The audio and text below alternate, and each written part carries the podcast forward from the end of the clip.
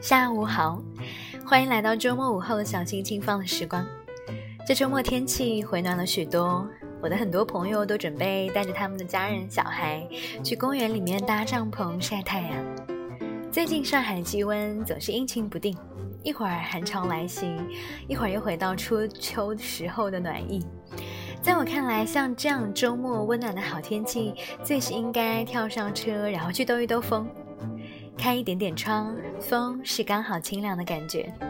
提前准备好热热的咖啡和奶茶，沿路一边体会飞速的快感，一边喝着暖意浓浓的热饮，一边听着收音机里面自己喜欢的歌，兴致来了就跟着哼两曲儿。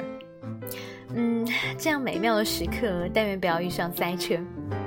这里是周末午后，陪你说一小会儿话的小心轻放的时光。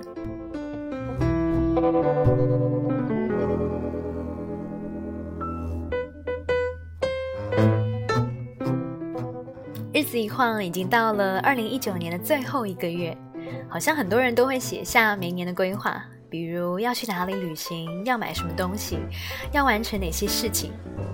你有写下什么来年的目标和规划吗？我这么说看上去很官方。但是我发现，凡是做了计划和有目标的小孩，就会少了很多的焦虑感。每年的年初，我也会像模像样的给自己立很多的 flag。其实当中有百分之九十就只能算作是一个愿望。但是今年不同，朋友翻看我的笔记，发现在上面赫然写着一条。嗯，这里我要卖一个关子。我想问你，还记得上一本你看的系列小说是什么吗？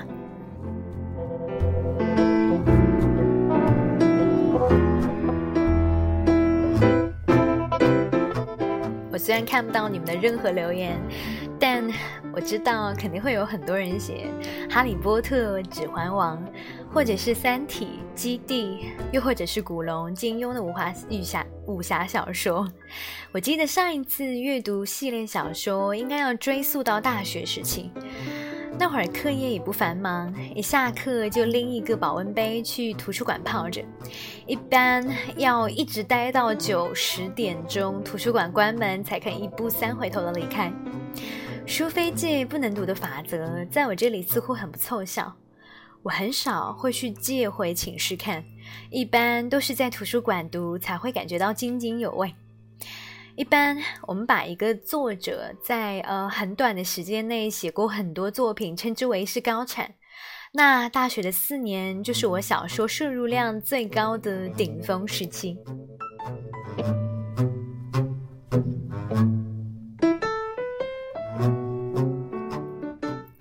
头还会有多少人读小说呢？为了提升工作能力或者晋升，我们会大量阅读培训教科书。名家的散文、随笔之类的，读读还能偷得点雅兴。那小说呢？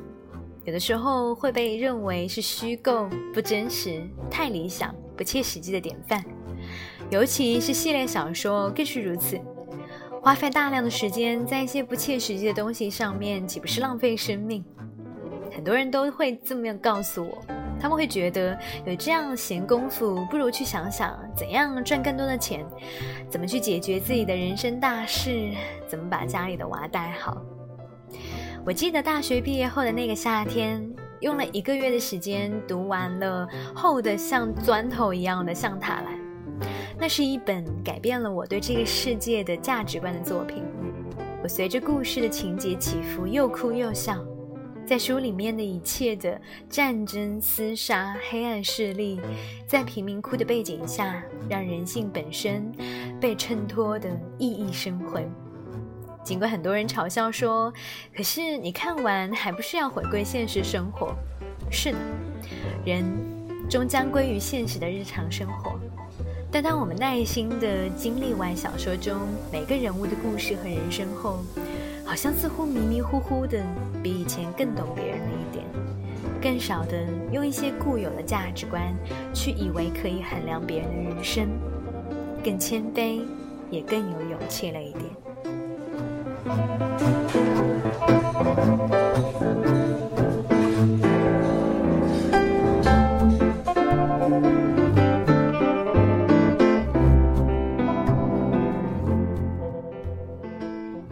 截止二零一四年，我已经出版了三本书，第一本是回信集，第二本是电影的随笔。二零一四年出版的第三本书是一本小说。书出版后，一些读者给我留言说，他们已经很多年不读小说了，因为早已读过了过了读小说的那个年纪。如今读我的小说，不是出于对小说的爱好，而是因为对我前两本书的喜欢。于是问题就来了，一些读者抱怨无法理解这本小说，不像他们想要的那样温暖。他们问我，为什么书中的人物这样不完美、有缺陷，甚至是令人气愤和不喜欢？这让我想起了当年刚刚大学毕业，有一天我在午休的时候看《红楼梦》，一个男生来修电脑，我们随便闲聊了几句。他看到我看的书，就告诉我说，他从来不看小说，因为那都是些没有用的东西。这话让我很吃惊。我是到了那个时候才知道，这个世界上还有不读小说的人的。而今，我的读者也让我重新思考这样的一个问题：我们为什么要读小说？在本文里。我特别指的是那些除去那些科幻、悬疑、推理、言情这种令人愉悦的类型小说。我们为什么要去读那些既不那么轻松愉悦，又很艰深，甚至人物个性不仅谈不上完美，而是缺点很多、矛盾重重的作品？人们为什么要去给自己找个痛快，阅读这样过于严肃的小说呢？我突然想到，我写的这三本书恰巧代表着阅读的三个阶段。对他来说，用它来说明一些问题倒是很有趣。我很喜欢孔子的一句话：“不患人之不己知，患不知人也。”意思是，我不担忧别人不了解我，我担心我不了解别人。作为一个写作者，之所以会喜欢上写作这件事，是因为我对了解别人的兴趣已经远远的大于让别人来了解我。但是我也知道，这个世界上人人都渴望自己能够被别人了解、被别人关心和安慰。对于去了解他人，则没有太多的耐心和兴趣。我的读者在看完我的小说之后对我说，他们更喜欢我写给读者的回信集。因为觉得，嗯，那种回信集会更加的温暖，我完全可以理解他们的感受。可以这么说，在我的第一本回信集里，我是作为一个作者，去以读者为中心，为他们付出耐心去聆听、去解读，所以读者会很容易的就能感受到自己被关怀和被安抚。我的第二本书则是以电影或者说电影所展现的生活为中心，由我这个作者拉着读者一起去理解，而到了现在这本小说的时候，便演变成由我这个读者单独构作者单独构建出来一个完整的属于他人的世界，没有任何提示的放到读者的面前，让他们独立去解读。这就需要读者以我在第一本书中所站的那个位置，去对书中的世界和人物，对他们的命运，付出他们自己的耐心、理解力和见识，甚至是需要他们的宽容和慈悲心去体察。结果可想而知，大多数人更在意的是我有没有被关心、被治愈，甚至是我在书中有没有读到什么道理，可以让我被教育。更多人关注的是我得到了什么。当书里的人物和自己是那么不同的时候，很多读者都懒得去付出耐心理解书里人物的种种。由此可见，我们大多数人更患人之不己知，很少有人会忧患自己不知人。对于他人的世界，更多人会直接下结论、贴标签，甚至做出批判。这其实是大多数人看世界的方式方法，不仅仅在阅读小说这件事情上。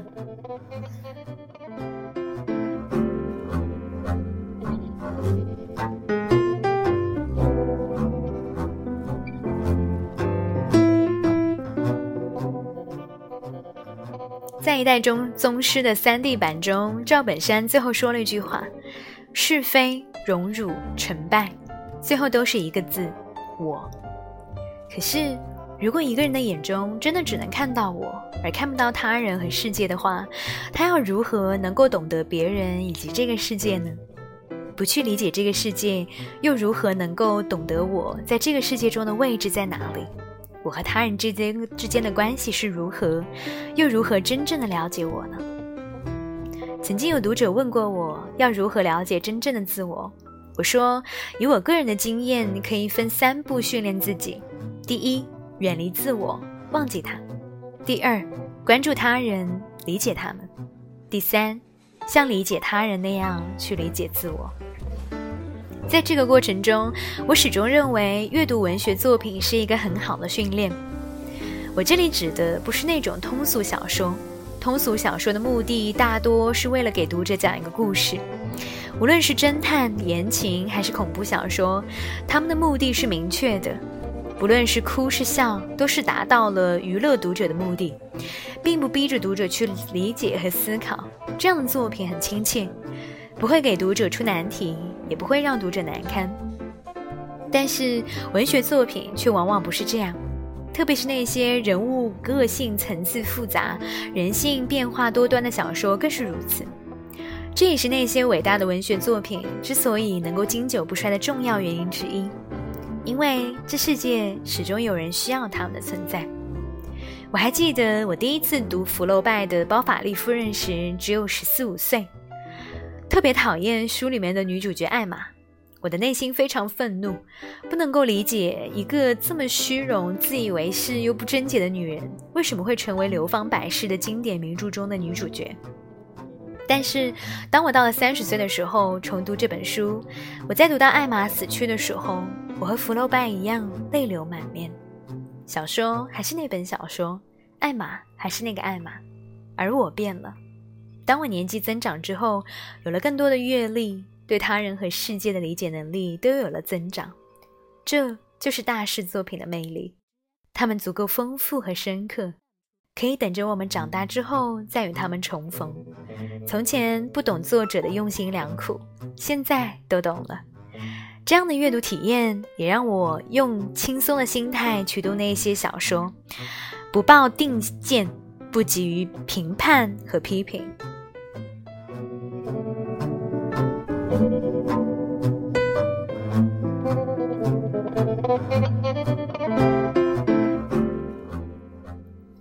有人说文学无用，我倒不这么认为。如果它真的是无用的，那么它早就自然的消亡了。为什么这么多人还在去读它们呢？从世俗的角度来说，我始终认为阅读文学作品的一大好处，就是可以帮助人提高情商。对此，很多人可能不太相信。也没有这样的耐心，想提高情商的话，为什么不去直接去读卡耐基，而是要花费时间去读令人头大的托尔斯泰，读包法利夫人？况且那些经典的文学名著，有时候看上去实在是对读者并不那么友好，因为作者本人从来没有把取悦读读者这件事情当做是写作的目的。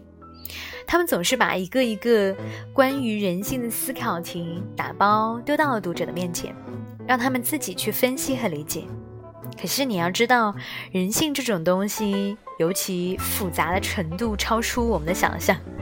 有时候除了光明可见的一面，也常常会有暧昧纠结不清、阴暗晦涩不明的一面。更有时代的影响、教育的灌输。在种种的作用力下，其实没有几个活生生的人，人性会真的像卡耐基书里所罗列的那样，标签分门别类，清楚地呈现在你的眼前。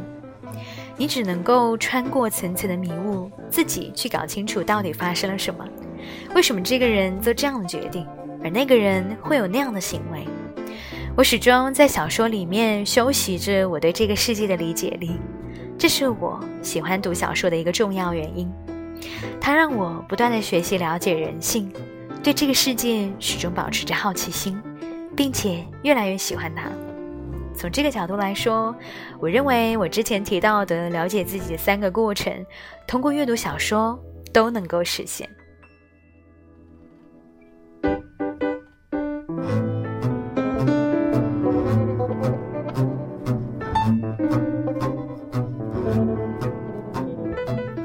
文学作品并不在书中去传授知识，因此很多人得出了小说无用的结论。但其实小说并不是用来增长知知识的，而是用来增长智慧的。这个世界上的智慧，也并不是只要得到了知识就可以水涨船高。否则，怎么会有那么多人掌握了那么多的知识点，读过那么多书，却还是对人性一窍不通？沟通起来还是那么的不可理喻，什么事情都做不成呢？除了阅读小说，我当然也会阅读一些心理学、历史学、美学、社会学和人类学的理论书，但最后我总是会去读小说。我发现，把我读书掌握的其他知识运用在对小说的理解上，是一件特别有意思的事。小说家们不负责给我们灌输三观，也不负责给我们传授知识，但是他们提供给我们一个一个人性的经典案例，让我们自行去分析、理解，用自己的方式去寻找答案。有时候也参考别人的答案，但是没有人有标准答案。只有生活会验证你的思考是否准确，这样我们才能够避免了自己的大脑成为别人的跑马场。它给予我们的并非短短几个小时的欢愉时光。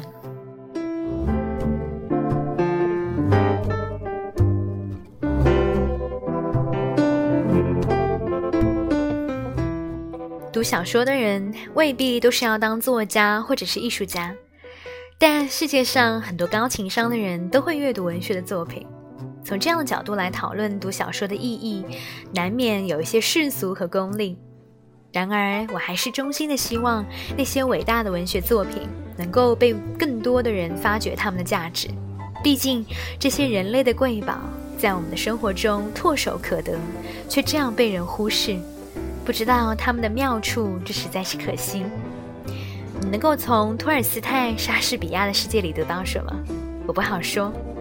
打个比方的话，就像那个古老的美国西部故事，给你一匹马，你可以撒了欢的跑，凡所到之处的疆土都是你的。至于你能够跑多远，那就要看你自己的了。